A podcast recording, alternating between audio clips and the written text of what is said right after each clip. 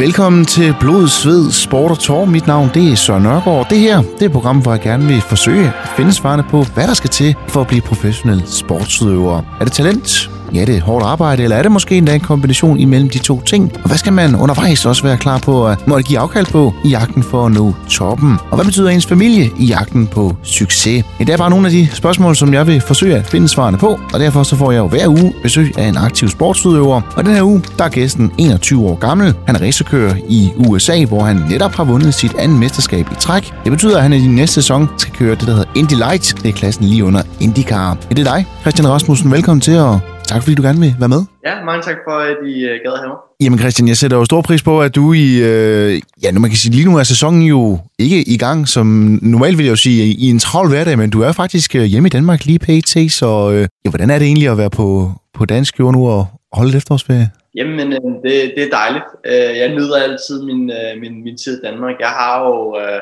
ja, omkring 250 rejsedage om året, så, så, så når jeg er hjemme og, og får set min familie og får set mine venner, så det er, det er altid en dejlig tid.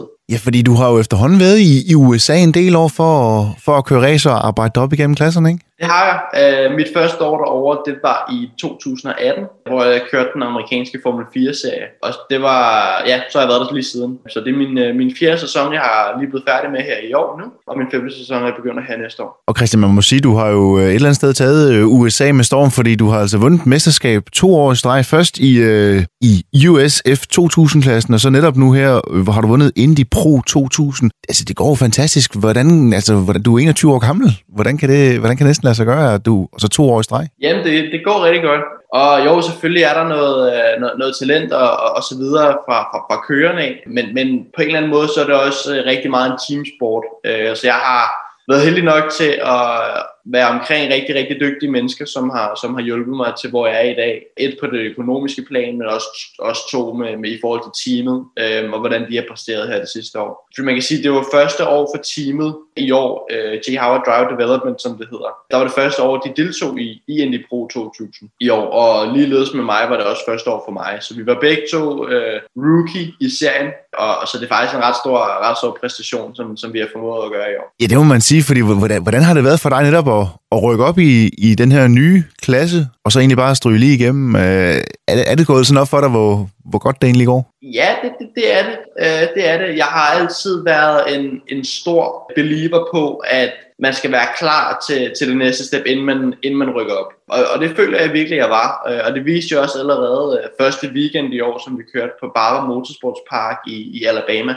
hvor jeg allerede jeg satte pole position og, og, og kørte faktisk første over stregen, så fik jeg en lille, en lille straf, som, som jeg så blev, øh, blev andenplads i løbet alligevel. Men, men alligevel så fik jeg vist på allerede på første weekend, at, at jeg havde farten til at, at være med helt oppe, og ligeledes gjorde, gjorde teamet. Så, så det, var, det, var, det var en super fed måde at starte sæsonen på. Men, men gør det så også, altså i og med at det kun er, er et år, du så har haft på, på man kan sige, tredje øverste niveau i USA, øh, at du allerede nu føler dig klar til netop at tage skridtet igen, altså fordi du har vundet mesterskabet og vist, at jamen, jeg kunne godt være med her?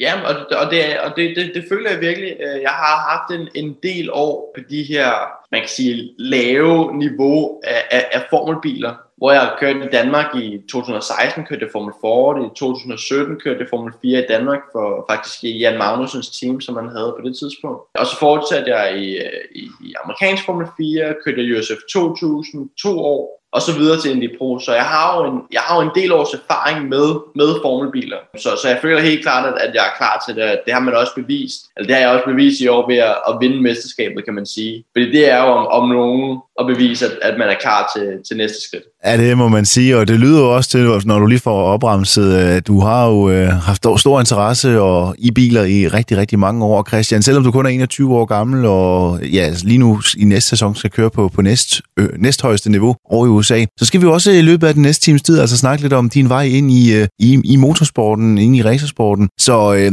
jeg forestiller mig, i og med, at du, du er her fra Danmark af, og det er jo nok startet med noget, med noget go-kart, men, men hvor længe siden er det egentlig? Jamen, øh, jeg startede allerede med at køre go-kart, da jeg var fem år gammel. Så det var en, øh, det var en øh, ikke særlig stor Christian, der, der begyndte tilbage i ja, de der 2005 eller sådan noget. Og øh, siden da har, har tingene jo bare taget fart. Jeg startede rent faktisk med at køre go-kart øh, i, sådan en, i sådan en søndagsklub, hvor der var far på sidelinjen. Og det startede faktisk ved, at mine øh, to fædre var begyndt at køre. Og øh, selvfølgelig, de var, de var lige et par år ældre, og så, så blev man jo gerne, så ser man lidt op til dem og så videre. Og så, øh, så, så prøvede vi egentlig det, og så, så har vi faktisk kørt, kørt lige siden. Og så har tingene så taget fart. Så startede det jo selvfølgelig med go-karten. Så blev det lidt større go-kart, lidt hurtigere go-kart, lidt hurtigere go-kart igen. Og, og lige pludselig så, øh, så sidder man og har vundet sit andet mesterskab i træk, og skal til at køre på, på det andet højeste niveau i, i USA, der, der, der overhovedet er. Så det er, det er lidt en vild, uh, vild rejse, vi har været ude på. Ja, det må man sige igen på, uh, ja, selvfølgelig har det været en del år undervejs, men, men når du får opbremset på den måde, ikke, så, så går det jo også bare stærkt, men, men hvordan, altså, hvordan opstod interessen overhovedet for, uh, for go-kart? Altså, var det fædrene, eller, eller kommer du ud af en, en motorglad uh, familie? Jamen, jamen, jeg tror lidt en blanding. Øh, jeg vil sige lidt en blanding. Jeg, jeg, jeg startede jo selvfølgelig altid med, og da jeg var helt lille, og det var altid biler, jeg legede med og så videre. Og den, den interesse tror jeg helt sikkert kommer fra, fra min far, øh, som selv er, er uddannet mekaniker, har dansk turboteknik øh, her på Amager, og har altid, også da han var ung, øh, selv skruet på racerbiler og sådan noget. Så interessen for race har, har altid været der. Jeg var også, øh, jeg tror, jeg var, jeg var stadig i vuggen første gang, han, han tog mig på, på, til race på, på Jyllandsring og, og så videre. Øh, så den interesse har altid været der, og så var det egentlig rimelig naturligt at begynde til, til, til go-kart, da jeg var helt lille. Jeg tror, første gang, jeg sad i en go-kart, det var på øh, Marielist Mariles Go-Kart og Paintball Center, øh, som ligger nede ved vores øh, sommerhus på Falster. Så, så det var ligesom der, hvor, at, øh, hvor jeg virkelig, virkelig fik blod på tanden og, og, og startede med, med det hele. Og øh, ja, som jeg, som jeg sagde før, så har tingene jo bare taget fart, og det ene skridt efter det andet. Og jeg endte med i 2015 at, at vinde det, det danske mesterskab og det nordeuropæiske mesterskab i go-kart for, for, for junior. Så tog vi så en beslutning om, at det var på tide at gå videre til racerbil. Ja, og den, den, den, den der overgang skal vi selvfølgelig også vende lidt senere, men, men hvad var det, altså, hvad var det ved, ved motorsporten, og, og særligt ved go-kart, altså i første omgang, der, der, der fangede dig så meget? For et er jo at have interessen, men også som du siger, at man, at man kan lide det og synes, det er sjovt, at få den der, den der kærlighed og passion til det så hurtigt, som det lyder til, du har fået. Jamen, øhm, der er jo mange ting, øh, der er jo mange ting, der, der går ind i det. Jeg tror, det der har været en af de helt store faktorer, det er at være det der med at være, være i kontrol over, over sådan, en, øh, sådan en bil, det der var en go-kart på, på daværende tidspunkt, om at ligesom, man kan sige, udfordre de, de fysiske love og, og, og prøve at, at køre en lille smule hurtigere gennem et sving, selvom man måske ikke tror, det er muligt. Nogle gange, nogle gange går man overstregen og kommer til at køre af banen. Men det der med at være, være, være lige på grænsen af, man kan sige, disaster øh, ved, at, ved at køre galt og så videre, øh, den, den, den, den tror jeg altid har, har, har fascineret mig lidt. Og så også, når man egentlig kommer ind i det og ser, hvor mange ting, der går ind i det i forhold til præparationer, og både fra teamets side, men også fra kørende side i forhold til træning og mental træning og reaktionstræning og alle de her ting, som bare skal være 100% for, for, for det bedst mulige ud af racerbilen. Den proces, og, man kan, og den proces af, at man kan se sig selv komme længere, og, og man udvikler sig hele tiden, synes jeg også er, er super, super sejt. Men netop den her øh, tidlige interesse og, og begyndelse på go-kart i en alder af fem år, altså betød det så også, at du rimelig hurtigt lagde dig fast på, at det var den sport, du ligesom ville, ville gå med, eller, eller prøvede du også noget, noget fodbold, håndbold, øh, gymnastik, hvad, hvad man nu ellers også går til som, som barn, eller, eller var du rimelig hurtigt sporet ind på, hvad for en vej det skulle være? Det har altid været motorsporten, som har været den, den, den drivende kraft. Øh, jeg, gik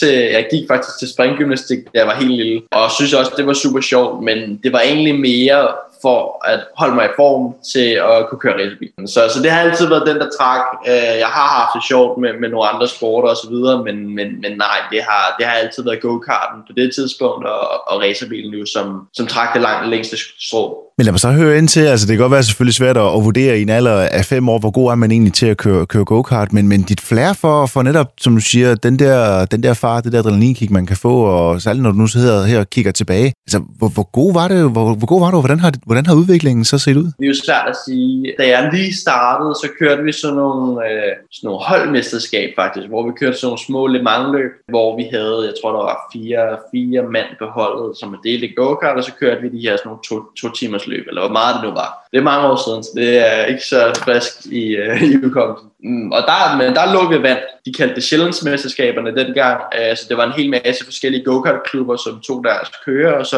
havde hver go-kart-klub nogle forskellige hold. Og der lå vi og der lå vi og vandt de der mesterskaber. Mm, om det er nogen, øh, man kan sige, præg mod, mod hvor godt det er gået i, i, i dag, det, det ved jeg ikke. Det tror jeg måske ikke nødvendigvis, det er. Men jeg tror også bare, at det der med, at man lægger en masse, masse hårdt arbejde i det, og sørger for, at man holder sig i form, og sørger for at øh, spise ordentligt, og så videre, og så videre, og så videre. Det er med til at, at, at få en på rette vej. Eller? Men det er jo selvfølgelig noget, det, du har rigtig meget fokus på i dag, kosten, den fysiske øh, træning og så videre, men lad os sige fra, fra 5 år op til du bliver de der 10-12, øh, 10-12 år, altså hvordan, hvordan trænede du, øh, du, du var selvfølgelig meldt ind i, i en klub, men, men hvor ofte trænede du i go-karten? Jamen, de første, de første mange år, op indtil jeg var, mange år siger øh, men indtil jeg var, jeg var 10 år gammel, der kørte jeg ned på Action Center Amager, og det var hver søndag. Og nej, der var den, der var den fysiske træning ikke, øh, jeg, vil, jeg var rent faktisk sige, den er ikke eksisterende på det tidspunkt. Jeg var en, øh, jeg var en, øh,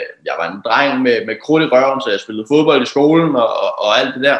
Men nej, den der deciderede fysiske træning, som var rettet mod min sport, den, den var selvfølgelig, den var så selvfølgelig ikke på det tidspunkt. Men så der, da jeg fyldte 10, så kunne jeg faktisk melde mig ind i øh, det, der hedder Københavns Hukkerbane, øhm, som også har en, en, en ungdomsklub faktisk, og hvor man så i stedet for at gå ud og spille fodbold, så kunne man faktisk gå ud og køre go.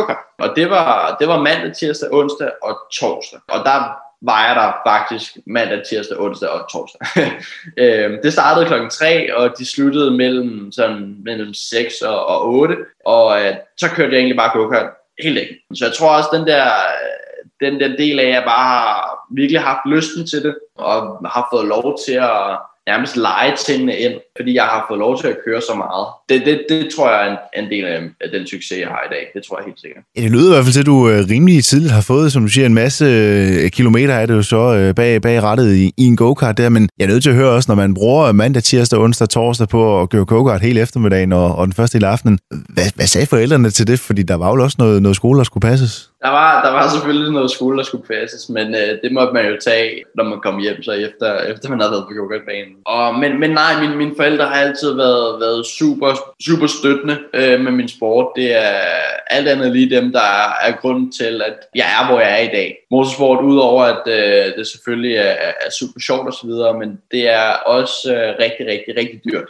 at, at kunne følge med, både i, i go-kart og specielt i racerbiler, så, så går det kun én vej tilbage dengang, der var det jo lidt ligesom en, en normal klub, kan man sige, hvor jeg startede øh, på hver søndag, der betalte man et eller andet månedligt for at være med. Ligeledes så, så på Københavns Guggerbane, der er det jo en ungdomsklub, men fordi jeg ikke boede i Københavns Kommune, så skulle jeg også betale en lille smule for at være med der. Men på det tidspunkt, der var det jo små ting for at, at komme igennem. Men, men de der priser går kun en vej, og lige så snart skal man, så skal man lige pludselig have sin egen go-kart, og ja, så bliver det dyrt lige pludselig. Så på den plan, der har, der har mine forældre jo været, været rigtig, rigtig støttende, og, og, og har hjulpet mig op igennem, og er grunden til, hvor jeg er i, hvor jeg er i dag. Ja, fordi du fik jo sagt før, du startede med, med sådan noget holdmesterskab, hvor I var, hvor I var 10, øh, der, eller hvor I var fire der på par hold, som så kørte og, og skiftede i ekstra antal gange i løbet af, af det der turnering, der nu var øh, sat op. Men hvornår, hvornår, hvor gammel er du, da du får din, din egen go-kart?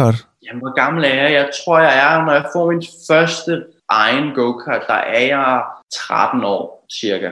Og det er, ja, det er der, hvor det begynder sådan at blive, blive lidt mere seriøst. Jeg begynder at køre de, de danske mesterskaber øh, i det, der dengang hed Cadet Junior, som er ja, de helt små go-karter, kan man sige. Og øh, så begyndte jeg der, og så 14-15, der, der kørte jeg selvfølgelig også go-karter. Det var også mine egne go-karter. Og der, man går alligevel et par go-karter igennem på sådan en sæson, når man kører på, på topniveau herhjemme. Så går man alligevel et par go-karter igennem på, på sådan år. Ja, fordi hvordan var det, nu ved jeg ikke, da du selvfølgelig var på det der, det der hold, der, der blev du også matchet med, med de andre, men der var man jo, som du siger, et hold, altså nu havde du pludselig din egen go-kart, du, det var dig mod, mod de andre. Hvordan, hvordan var det at blive, blive matchet mod, øh, mod de andre landets bedste i sin egen årgang? Det, det, det er fedt.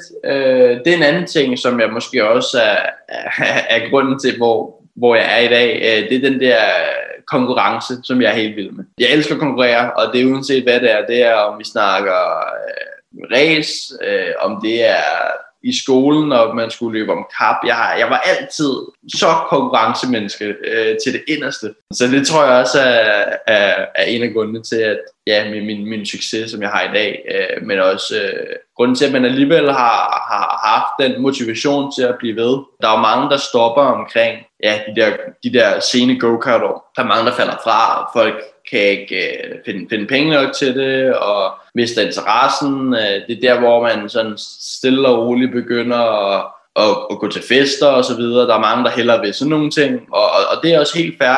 Men man kan sige, at jeg, jeg bibeholdt bare motivation på, på, på mit raceløb, og øh, ja, blev ved med det. Men netop nogle af de valg, som du lige nævner der, fester, øh, arrangementer og sådan noget, som du måske, og særligt her de seneste par år, har selvfølgelig måttet sige, sige helt nej til, i hvert fald herhjemme. Det er noget af det, jeg også godt kunne tænke mig at vende lige på den anden side af et kort stykke musik.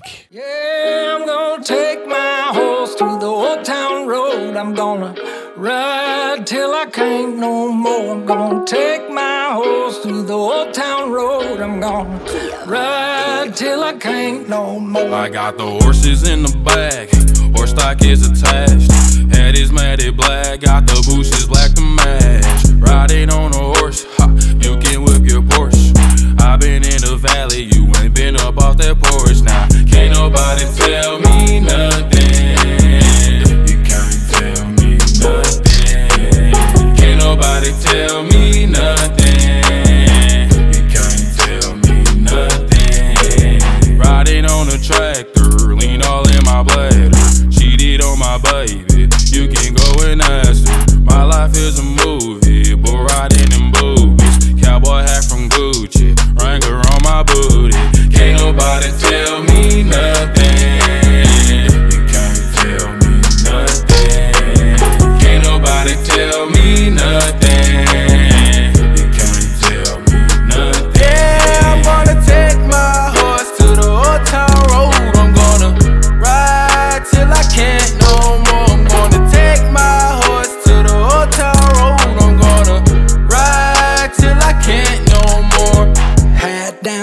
Down, cross town, living like a rock star. Spend a lot of money on my brand new guitar. Baby's got a habit, diamond rings, and Fendi sports bras. Riding down Rodeo in my Maserati sports car. God knows stress, I've been through all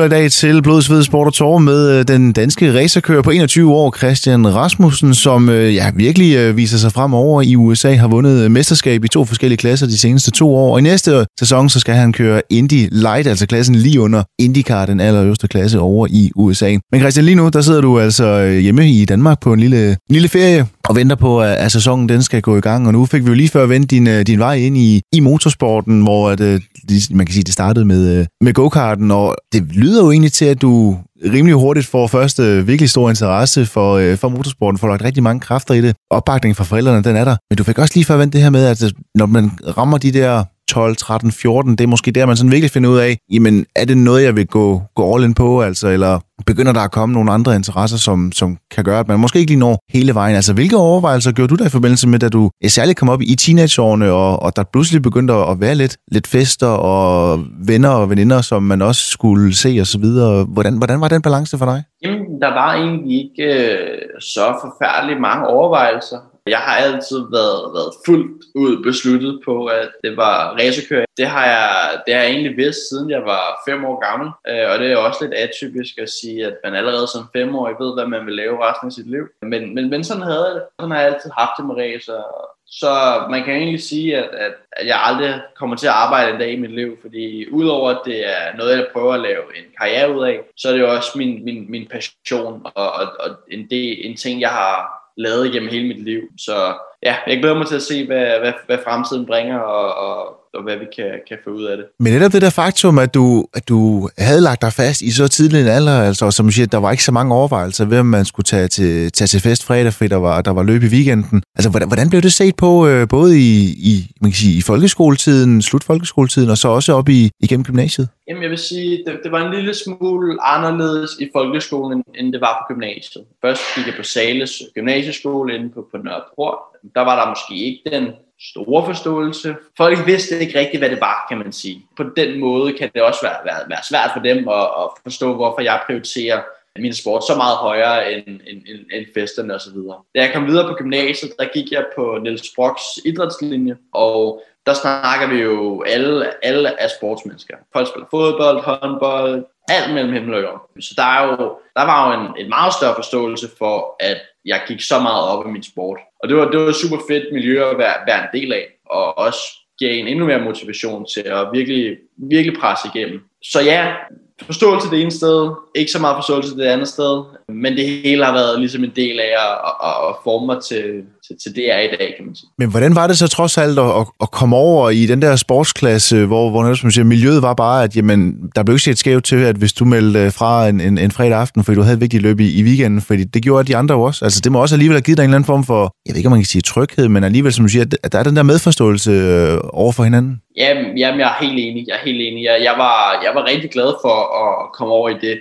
Ikke at jeg nogensinde sådan mistrives på, på min gamle skole på noget tidspunkt, men, men alligevel så, så kunne man godt se, at de, de forstod det bare ikke. Og, og det gjorde de på, på, på det nye sted, som jeg, som jeg kom hen til. Og, og det var jeg, ja, der er ikke så meget andet at sige, end det var, det var, det var jeg glad for at, at, at komme videre. Og det tænker jeg også har vel kunne, øh, kunne betyde rigtig meget for din træning, fordi som du siger, du, du havde lagt dig fast på, at det, det var ligesom den vej, du ville gå, og du havde også fået din egen go-karts. Hvordan, hvordan så udviklingen ud? Fordi du fik også sagt, at altså, du starter selvfølgelig med, med en lille go-kart, og så bliver den så gradvist større og større, jo ældre, jo ældre man bliver. Men er det, også, det er vel også i de her år, hvor du, hvor du lægger endnu mere i, i din træning, både i, i go-karten, men måske også begynder at lægge, altså lægge mere, lidt mere fokus på, på den fysiske del? Jamen, man kan faktisk øh, spore det ned til en bestemt uge, hvor træningen begyndte at blive en lille smule mere, mere seriøs, eller blev mere seriøs. Op indtil omkring 2013-2014,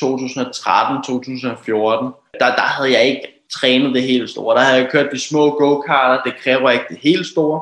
Men øh, så rykkede jeg op i, på næste skridt. Der får du en, en del større go-kart, en del flere, flere hestekræfter bag dig, og nogle bredere dæk og så videre, så du kører lige pludselig hurtigere gennem svingen. Det kræver selvfølgelig mere af kroppen. Og jeg havde en, en træningslejr i Spanien. Jeg tror, det var i Malaga. I, hvad var det? Det har været slutningen af 2013, starten af 2014, lige før 2014-sæsonen. Og der havde jeg simpelthen så ondt i min ryg, på grund af alle de kræfter ved at blive presset ud, ud i, i, i siden. Jeg troede, øh, det gjorde så ondt, at vi troede, at jeg havde bukket nogle ribben, som, som man godt kan gøre i, i go-kart ret nemt. Men det var fordi min ryg ikke var, var, var stærk nok til at kunne modstå de her kræfter. Efter det, der, der tog jeg en beslutning om, at, øh, at jeg ville begynde at træne. Og så vil det sige, at siden, ja, siden starten af 2014, der har jeg trænet sådan konsekvent. Ja, ikke, jeg vil ikke sige hver dag, men i hvert fald hver uge. Øh, på det tidspunkt, det er jo ved at være hver dag øh, på, på, på det niveau, jeg er på nu, selvfølgelig, men, men man starter i det små. Men ja, det, det, det er faktisk meget sjovt, at man, man, øh, at man kan spore det ned til, til så præcist et sted, hvor at, at jeg siger, det var der, hvor jeg begyndte at, at, at træne. Men gik du så allerede dengang ind og, og, og fik en, en, man kan sige, en form for træner, øh, altså fysisk træner her, tænker jeg, altså netop for, hvad for specifikke grupper er det af kroppen, jeg skal træne for netop at kunne, kunne, kunne holde til at sidde i den her go-kart-bil, som bliver større og større for flere og flere hestekræfter, eller var det sådan lidt, man kan sige, på egen initiativ og learning by doing? Det startede på, på, på eget initiativ, at sige, okay, jeg får simpelthen ondt af at køre den her go-kart, og hvis jeg ikke skal have det, så skal jeg begynde at træne. Så jeg kan sige, det begyndte på eget initiativ, men jeg har også siden jeg var helt lille, var jeg været øh, en del af Team Danmark, og igennem der, der kan man jo søge en masse råd og vejledning, og specielt gennem go-kart, der havde vi nogle, nogle træningslejre med Team Danmark også, øh, fysiske træningslejre, hvor at man ligesom begynder at lære mere om, om alt det, der er udenom, udenom selve kørselen. Så det vil sige træning, sponsorsøgning, alle de her ting, medietræning. Og, og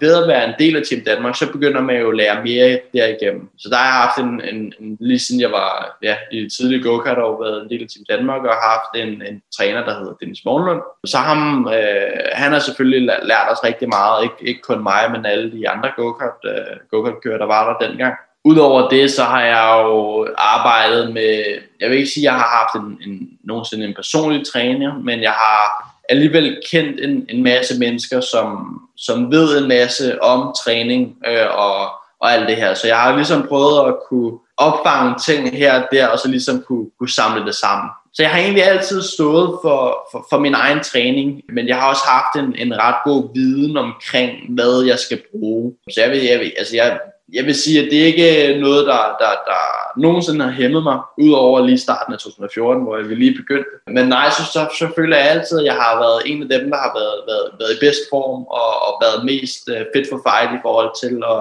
kunne klare opgaven bedst muligt det, det har været en god ting, fordi man, man føler bare, at man er foran sine konkurrenter allerede på det punkt. Øh, at man ikke bliver træt på de sidste par omgange, og man kan holde fokus og, og så videre og så videre og så videre. Det, er, det har helt klart været en fordel også.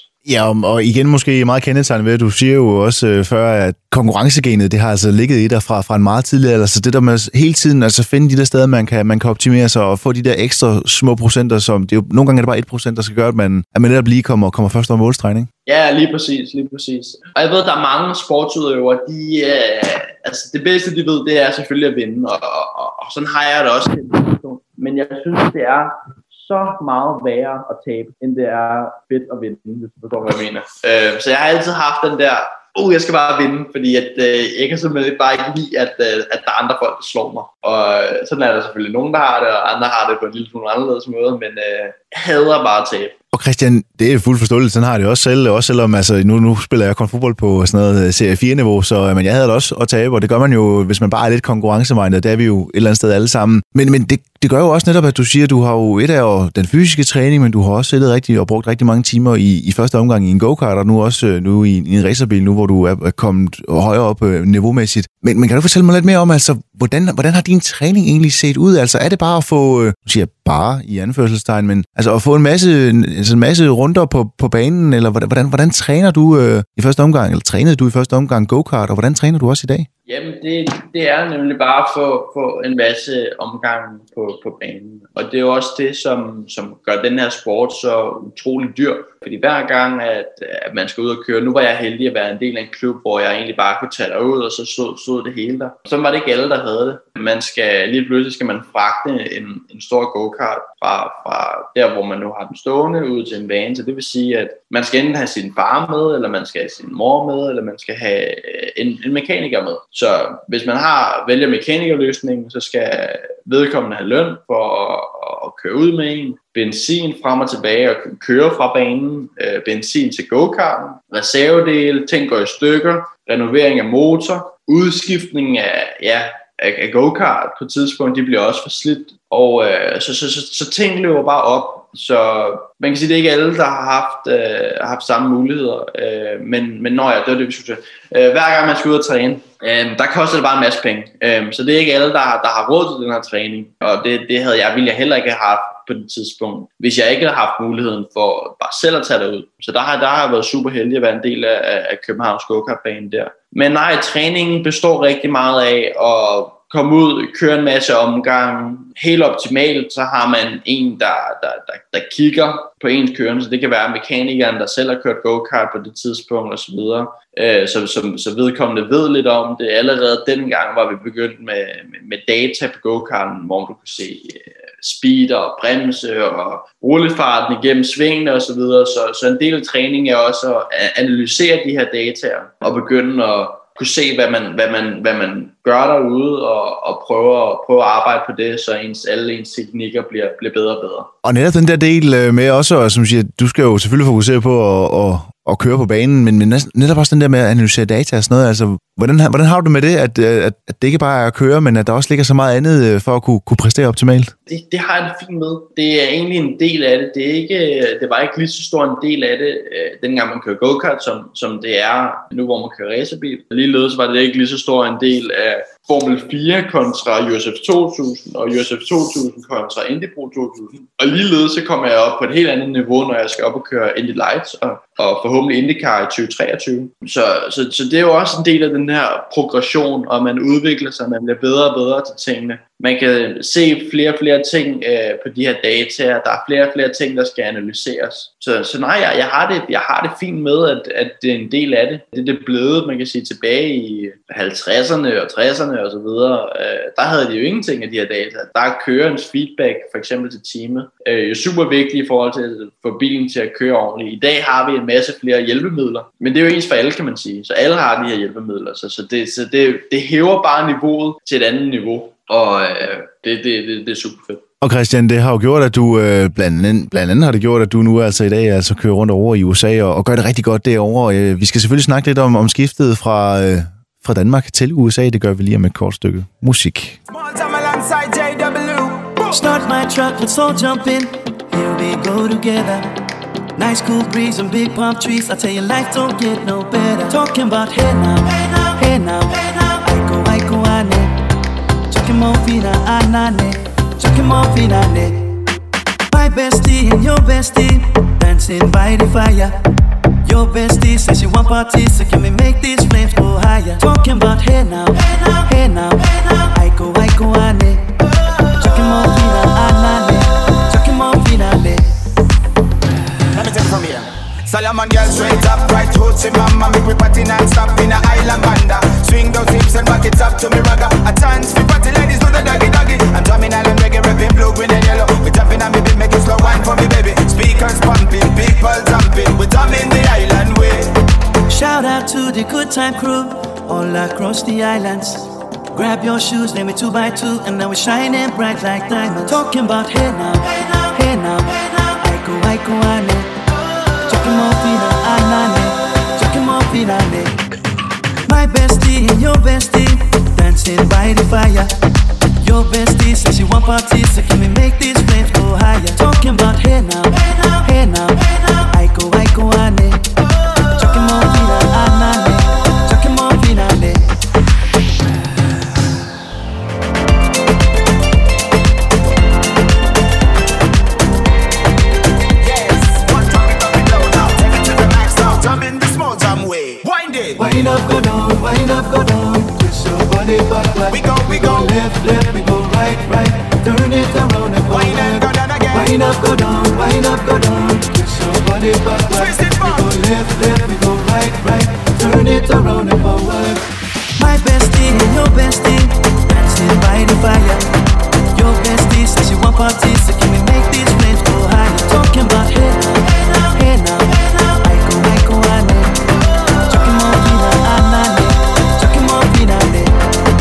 Lytter fortsat til Blod, Sved, Sport og Tår. Mit navn det er Søren Nørgaard. I dagens udsendelse så har jeg den 21-årige professionelle racerkører Christian Rasmussen med, som øh, gør det rigtig godt over i USA, har vundet øh, to mesterskaber i streg, og næste år skal øh, køre i, på næsthøjeste niveau i Indy Lights. Og Christian, nu har vi jo hørt lidt om din vej ind i, i sporten. Vi har hørt om ja, nogle af de overvejelser, der var i forbindelse med både at få, få passet sin passion og sin skolegang, og det der med at, at vælge fester og arrangementer og sådan noget fra, det var egentlig ikke de store overvejelser, fordi at du havde en meget tidligere lagt dig fast på, at øh, det var racerbilen, der ligesom skulle have øh, første prioriteten, og forældrene har heldigvis også bakket op øh, hele vejen igennem, og, og gør det også den dag i dag. Men, men, men netop, netop holdet bag, bag, bag dig som, som, som kører, altså i takt med, at du er blevet ældre og, og, og blevet bedre og bedre også, på et tidspunkt finder ud af, at okay, nu skal den altså have et skud, fordi det her det kan jeg måske få til at, at blive en levevej. Altså holdet om, omkring dig, altså jeg tænker i form af sponsorer, for du har selv sagt det, det er jo en, det er en dyr sport. Altså hvor meget betyder de for, for, for dig, og, og hvordan, har, hvordan, hvordan så det ud til at starte med, med at få, få, få folk ombord, altså sponsorer og mekanikere osv.?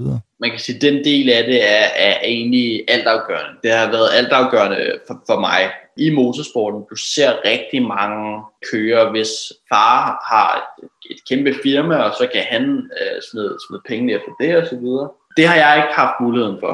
Jeg har, ikke, jeg har jo haft en far, der har kunne hjælpe mig, mig, mig så langt op til, til de, de, de, de sene go-kart år, lige, sådan, lige omkring der, hvor jeg begyndte at køre bil. Men tingene bliver bare, bare så dyrt til sidst, at normale mennesker, de, de kan ikke følge med. Så vi var nødsaget til at, at begynde at, at søge sponsorer osv.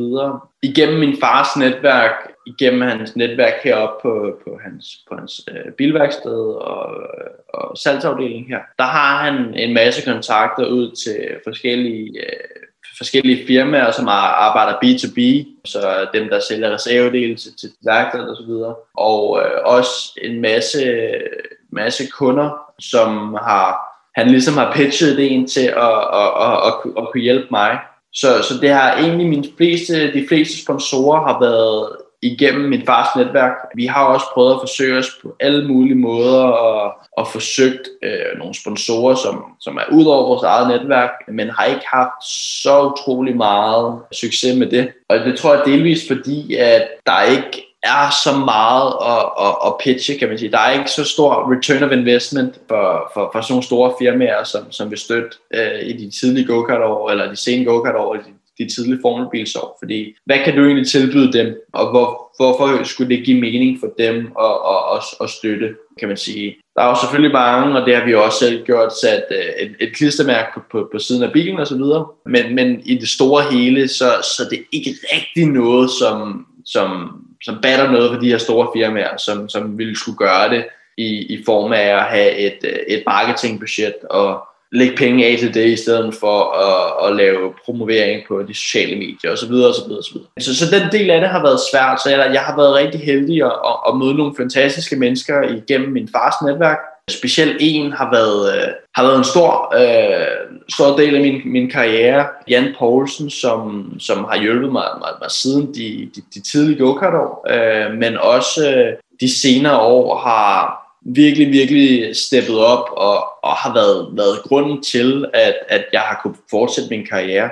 Ham, til ham skylder jeg alt, vil jeg sige. Fordi ligeledes som min, min, mine forældre hjalp mig igennem go-kart-årene, så har, så har Jan ligesom været med til at, at hjælpe mig igennem formelårene. Jeg har gjort hans øh, job en lille smule nemmere her i seneste år ved at, at, at vinde mesterskaberne.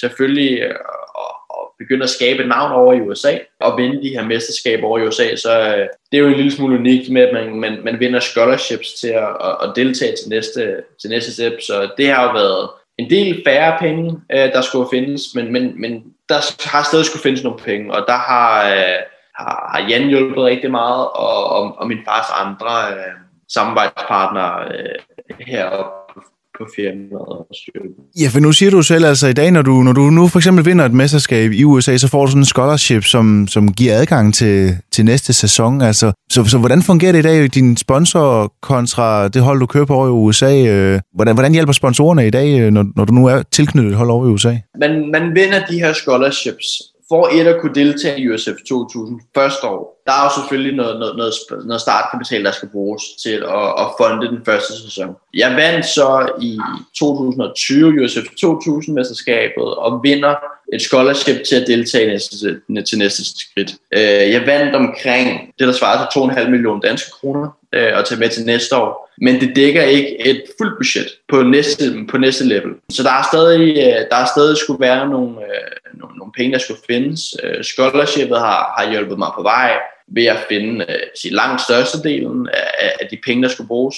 Men ting, som de ikke dækker, det er for eksempel rejseomkostninger, hvis man har nogle, øh, nogle crash, hvor, øh, hvor bilen bliver smadret, mad, hvis, når man er ude at rejse, alle de her hotelophold, alle, alle de her omkostninger, som, som kommer oveni, øh, skal man egentlig selv, selv finansiere, når man er på vej op igennem øh, klassen. Når man kommer op i, øh, i, i IndyCar, så skulle det gerne se anderledes ud. Der skulle man jo gerne få, få, få en løn ud af det og, og komme nogle penge retur. Men øhm, sådan er det altså ikke på vej op, og der skal man selv funde det hele. Så, så der, er, der, er, der er en masse penge, der skal findes. Det er der stadigvæk. Øh, vi søger stadig sponsorer og, og prøver at få, få flere folk til at hjælpe det begynder, øh, det begynder at hjælpe på det stille og roligt. Jeg begynder at have, jeg har, har et større navn i USA, end jeg har i Danmark, fordi alt, alt foregår ligesom derovre. Øh, men det er også, øh, øh en del af det er jo også også, øh, de, hvordan de danske medier er begyndt at, at, vågne op omkring, øh, omkring min succes. Det har i mange år været meget fokuseret på, på, på den europæiske vej, øh, op mod Formel 1.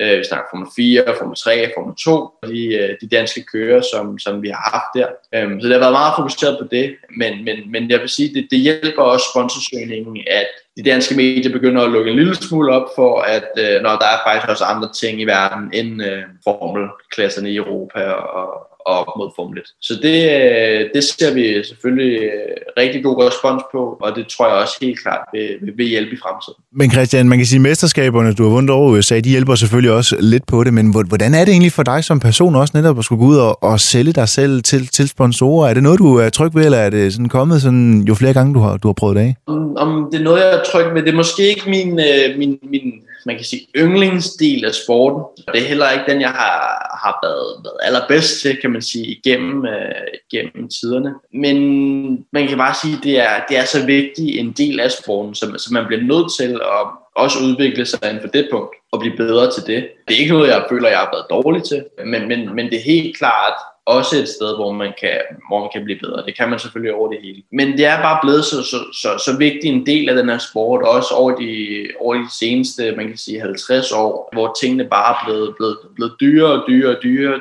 Bilerne er blevet mere og mere komplekse. Der er mere og mere teknologi, og, og det har bare gjort, at, at, at, at priserne også stiger. Teamsene bliver bedre, og de skal bruge flere folk til at, til at håndtere samme opgaver osv. Ja, du kan jo selv høre, hvilken vej det går. Og, og det har bare gjort, at, at den her sponsordel af motorsporten er blevet altafgørende, dominerende. Og øh, det var, man kan sige, det kommer vi sikkert ind på senere, men, men, men den her del af, af, af valget af USA har også været en del af, af, der er meget, meget velovervejet valg omkring at køre i USA i stedet for at tage Europa, fordi der er en lille smule flere chancer for at vinde de her scholarships og så videre. Ja, det er sjovt, du nævner det, for det var faktisk mit, øh, mit næste spørgsmål, fordi du, du klarer dig jo rigtig godt herhjemme, og du, som du siger, får vundet nogle mesterskaber, og du, du bliver hele tiden bedre og bedre at komme op og køre noget Formel 4. Hvordan, hvordan, hvordan får du i første omgang øjnene for den her, det hedder Road to Indy over i USA, hvor man igen, som du siger, starter fra bunden, og så arbejder sig op igennem systemet. Hvordan får du øje på, på den mulighed for og på den måde komme ind i, i IndyCar-universet i USA? Det startede faktisk med, at jeg i øh, 2017, der kørte jeg dansk Formel 4. Det var første år, hvor Formel 4 blev kørt i Danmark. Øh, vi havde en masse gode kører, også, øh, også nogle af de kører, som, som er kommet videre ud i, ud i Europa og, og kørte lige Formel-serier der. Men øh, der kørte jeg sammen med, med i Jan Magnusens team og havde en, en ingeniør, som hed Allan Brygner. Efter 2017-sæsonen, så stod vi ligesom og skulle, skulle tage et valg omkring, hvad jeg, hvad jeg ville i, i resten af min karriere. Vi havde nogle forskellige tilbud. Vi havde, øh, vi havde valget om at, at fortsætte i Europa, gå til den tyske Formel 4-serie, der på, på daværende tidspunkt var, var helt klart den mest, den, øh, den mest competitive øh, serie i, i, i Europa. Og øh, Øh, så havde vi valget om at tage ud til, til Asien og, og køre. Og så igennem Allen havde jeg den her mulighed for at tage til USA og køre. Og vi kiggede ligesom øh, på alle de her muligheder og ligesom stillede dem op omkring hinanden, og, eller op mod hinanden. Og så kiggede vi på, hvor er der mest mulighed for, at jeg kan få en succesfuld karriere som racerkører. Og øh, så kiggede vi på USA, okay, og vi kigger på, på, på vores øh, jeg kan sige bank, øh, bankstatement, der siger, Nå, hvor kan vi komme fra punkt A til punkt B, som er fra punkt 4, hvor jeg er nu til en professionel karriere i motorsport, billigst muligt. Så kiggede vi på USA og, og lærte omkring de her scholarships, som man kunne vinde. Det startede faktisk med, at vi startede med at kigge på Formel 4-serien derovre, og fik kontakt til, til Jay Howard og, og besluttede os for at køre Formel 4-serien i USA, øh, hvor der var et scholarship til at deltage i uh, Formel 3. Men øh, lige så snart vi kom over i USA og, og begyndte at vide mere og mere omkring miljøet, hvordan racermiljøet er i USA, så opdagede vi rimelig hurtigt, at det var i Road to Indy, hvor det virkelig skete. Øh, det var der, man skulle være. Så øh, i 2019 tog jeg skiftet til, til Road to Indy, blev træer i min første sæson øh, i, øh, i USF 2000, vandt så min anden sæson, hvor jeg så vinder scholarship. Så der man kan sige, det tog et par år før, at at vores plan egentlig lykkedes, men øh, nu er den begyndt at rulle, og nu har jeg vundet to mesterskaber i træk, og ligesom, jeg tror også lidt, at jeg, at jeg skaber en vej for, for, for andre kører, og, og andre kører herhjemme i Danmark. Det håber jeg i hvert fald, at jeg gør, at jeg ligesom begynder at kunne, kunne få noget opmærksomhed på, hvor, hvor gode muligheder der egentlig er over i USA for at komme til næste level og næste level og næste level, uden selv at skulle have lige så mange penge op af lommen, som man et skal have hjemme, og, og, og to ellers ville skulle, hvis, øh, hvis man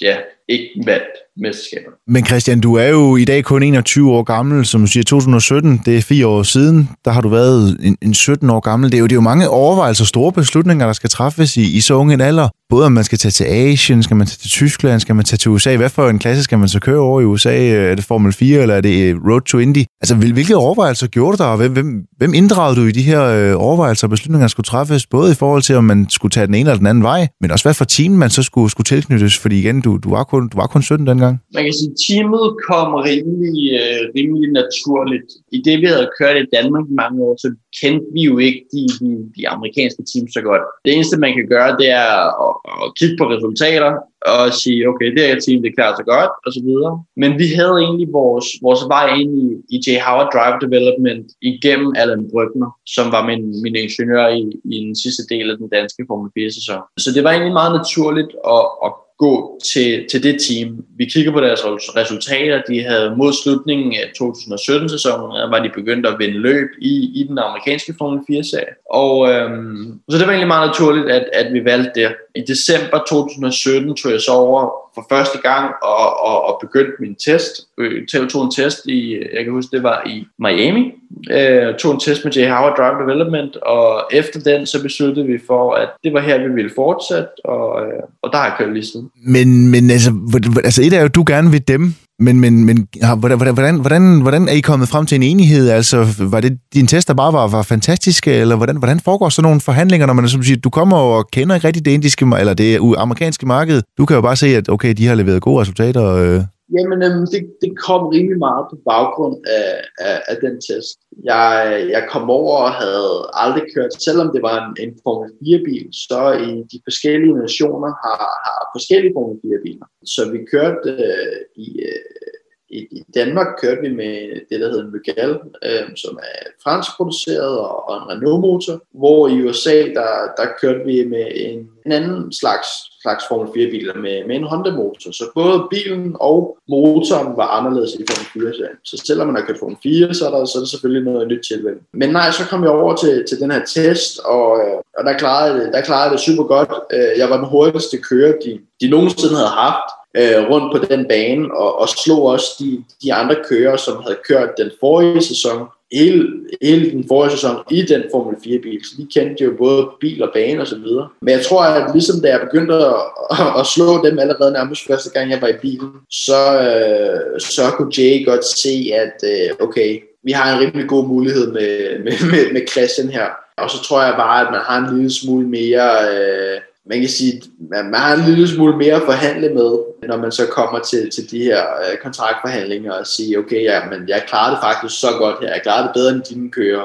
Hvor kommer du til at være, hvis jeg ikke er der? og så kan man ligesom forhandle frem og tilbage på, på, den måde. Men du tager jo så øh, springet til, øh, til USA og kommer over i og bliver en del af Road to Indy. Hvordan er det så pludselig at gå fra at have, have kørt herhjemme mod, mod nogle af selvfølgelig landets bedste kører herhjemme? Nu kører du pludselig over i USA, et helt andet miljø, et helt andet setup. Øh, altså, man kan sige, det er gået gået meget godt i med, at du anden sæson vinder mesterskabet, men, men hvordan, hvordan var det første sæson at, og pludselig skulle, skulle, skulle stå i de her andre omgivelser, det her andet miljø, og, og mod helt andre kører, som du slet ikke vidste noget om? Jamen, det var, det var meget anderledes. Det var en super fed, fed oplevelse til at starte med. Øh, jeg kom bare fra, fra lille Danmark. Også igennem min, min, min go-kart-karriere havde jeg ikke kørt så meget international go-kart. Ja, vi havde kørt lidt, men, men vi havde ikke pengene til at køre et, et fuldt internationalt program, som, som mange af de andre kørte. Så jeg havde aldrig haft den her følelse af, okay, jeg, jeg, jeg kører i udlandet, jeg, jeg kører sammen med mod andre kører, som ikke nødvendigvis snakker dansk. Så nej, det var, det var, en, det var en super fed ting at,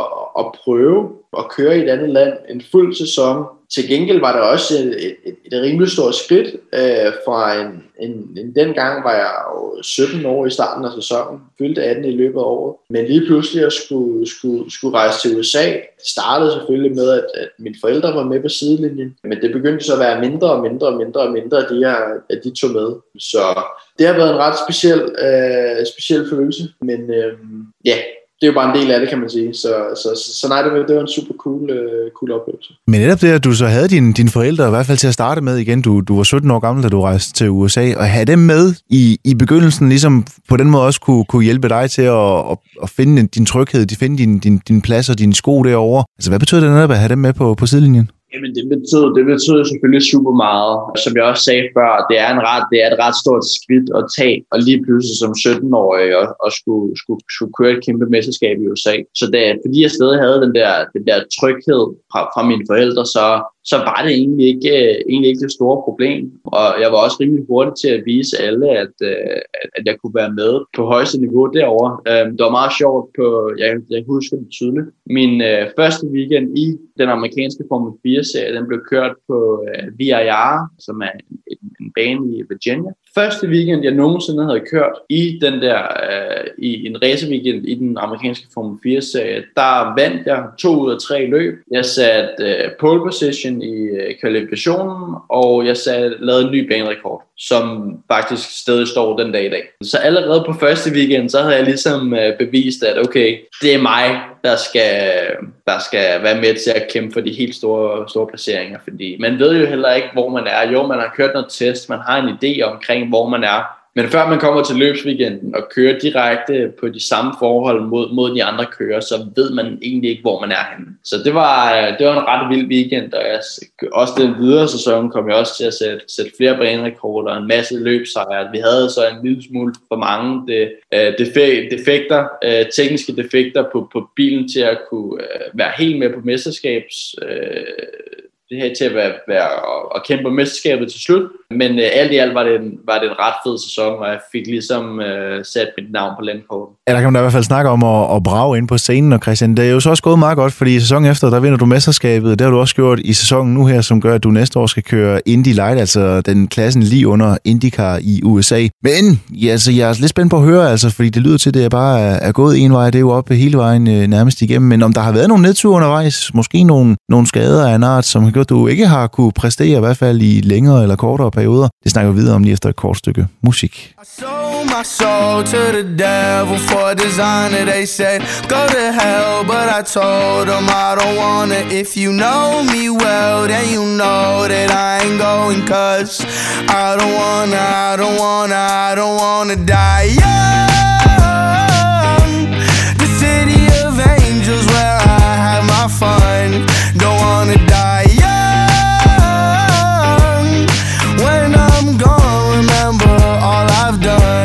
Done. we've had our fun,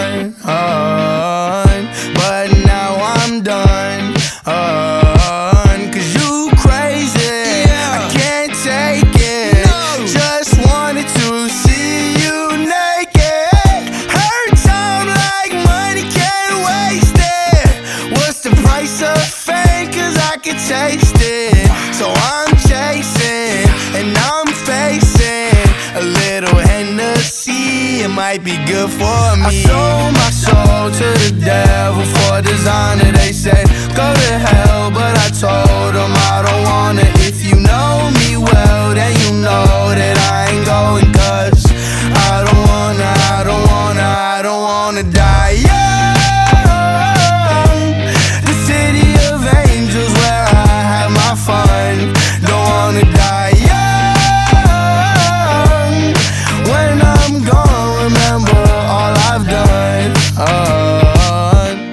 Du lytter fortsat til Blod, Sved, Sport og Tor. Mit navn det er Søren Nørgaard. I dagens udsendelse så har jeg den øh, 21-årige racerkører Christian Rasmussen med. Og Christian, du øh, har slået dit navn over, fast over i USA. Jeg er i hvert fald rigtig godt i gang med det. Har vundet mesterskab de sidste to år i to forskellige klasser. Og næste år skal du køre på næsthøjeste niveau. Indy Light-klassen lige under IndyCar. Nu har vi snakket rigtig meget om vejen ind i sporten. Vi har snakket om de overvejelser, du har gjort undervejs i forhold til både skolen og festlige arrangementer med, med venner og veninder og familie. Opbakning fra forældrene. Og så hvordan udviklingen har set ud fra øh, de spæde år med, med go-karter til i dag at køre i en, i en stor, et stort monster i form af, af en racerbil. Det lyder til, at det bare er, er gået helt fantastisk, men Christian, undervejs, jeg tænker, der må næsten have været, der må også have været en, en nedtur, øh, noget skadesværk undervejs, som, som har gjort, at det ikke altid har været lige fedt at, at køre racerbil, eller, eller er det bare gået over stok og sten?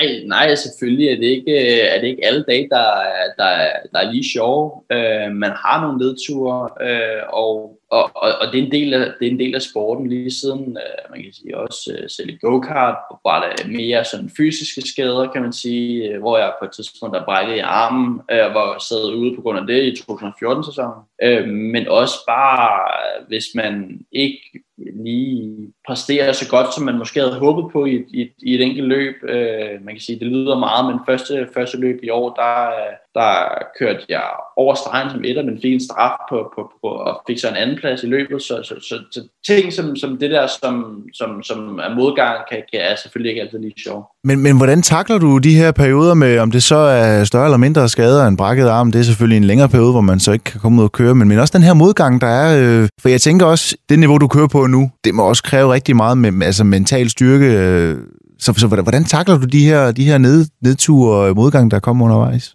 Jamen, jeg synes, det er svært at sige, hvordan jeg takler det. Øh, selvfølgelig, det betyder rigtig, rigtig meget for mig, og, og, og det er, det er en, en, en kæmpe nedtur, når det, når det går dårligt, men jeg tror, jeg er rigtig god til at, at resette øh, og bare fokusere på opgaven. Jeg havde et løb i år på Road America, hvor i løb 1, der havde jeg en bil, øh, der fløj over hovedet på mig, og faktisk, øh, jeg havde en risse på hjelmen, som havde faktisk ramt mig i hovedet, øh, den her bil, og var selvfølgelig ude i, ude i det løb. Men alligevel, så, så kørte jeg løb to den weekend, og, og kørte faktisk en sejr hjem, som, som var en fantastisk løb, og jeg havde en, en, en, en vild battle sammen med en anden, en anden kører, og vi havde faktisk, man kunne se, det var ret tydeligt at se, at jeg ikke havde den bedste bil i den, øh, i det løb, øh, men, men alligevel fik jeg formået at køre en sejr hjem. Så jeg tror, at den der ja, mentale styrke og øh, den der kunde til at kunne, kunne resette, tror jeg, at øh, jeg har været god på. Ja, fordi Christian, hvordan, hvordan arbejder du med det mentale i dag, og, og hvor længe har du arbejdet med det mentale? For netop som du siger, altså jeg har godt hørt, at dem, der kører motorsport, de, de har måske gjort der noget lidt særligt, fordi som du selv siger, der er, der er en bil, der flyver over hovedet på dig, den rammer faktisk din hjelm. Altså, som du siger, en mental styrke, den, den, må, den må kræve noget ekstra for, at man ikke bare siger, okay, det her det skal jeg ikke gøre igen. Altså, hvordan arbejder du med det mentale, og hvor længe har du gjort det?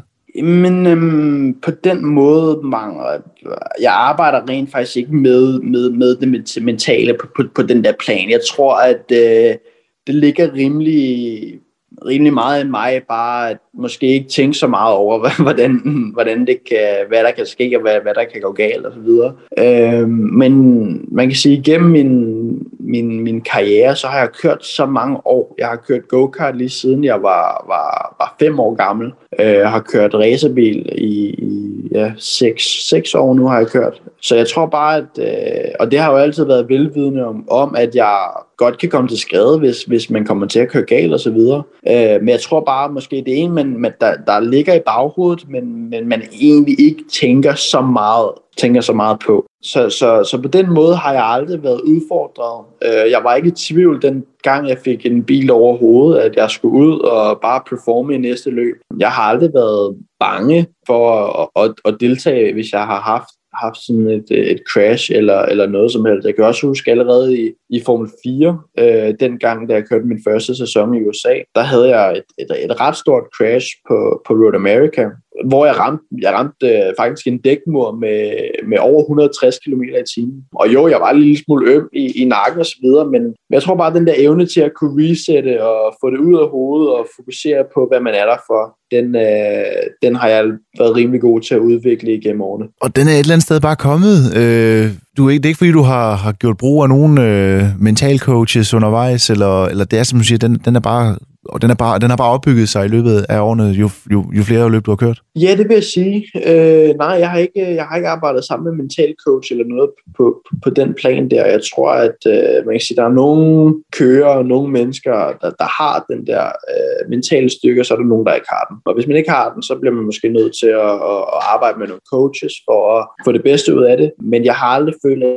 jeg har haft et problem med det. Så derfor har jeg heller aldrig haft et behov for at, at tage kontakt til, til sådan en coach. Men Christian, det er så fedt at høre, at du, at du så har den her mentale styrke, og det går så godt, som, som det gør. Her til sidst, så øh, nu nærmer tiden sig jo, øh, det er svære afslutning. Jeg kan godt høre, at der, der er mange flere spørgsmål, som jeg godt kunne have, have stillet dig, øh, men øh, det må blive en anden god gang. Så her til sidst, Christian, nu øh, trods din unge alder 21, hvis du skulle give et råd videre til, til unge danskere, som, øh, som sidder og, og måske lige nu er i gang med at køre go-kart og, og drømmer om at, at komme over og, og til USA og køre, køre IndyCar, så ligesom du øh, er i gang med nu, og den mission, du har sat dig på. Hvad er det bedste råd, du kan give videre til, til unge folk, som lige er kommet ind i, i motorsporten og, og køre go-kart? Jeg vil sige, allerede fra en, en, en tidlig alder, begynde at, at opbygge et netværk af mennesker omkring dig til at ligesom kunne, kunne, kunne hjælpe dig økonomisk, fordi at selvom man måske ikke ved det så meget i go-kart, det vidste jeg heller ikke selv dengang, så hvis man gerne vil fortsætte i motorsporten, så uanset hvor god man er, så der, der, der skal bruges nogle penge. Så hvis man allerede fra en tidlig alder begynder at opbygge det her netværk af mennesker og, og mennesker rundt omkring dig, som, som kan hjælpe dig med alle de her ting, så tror jeg, at du er meget,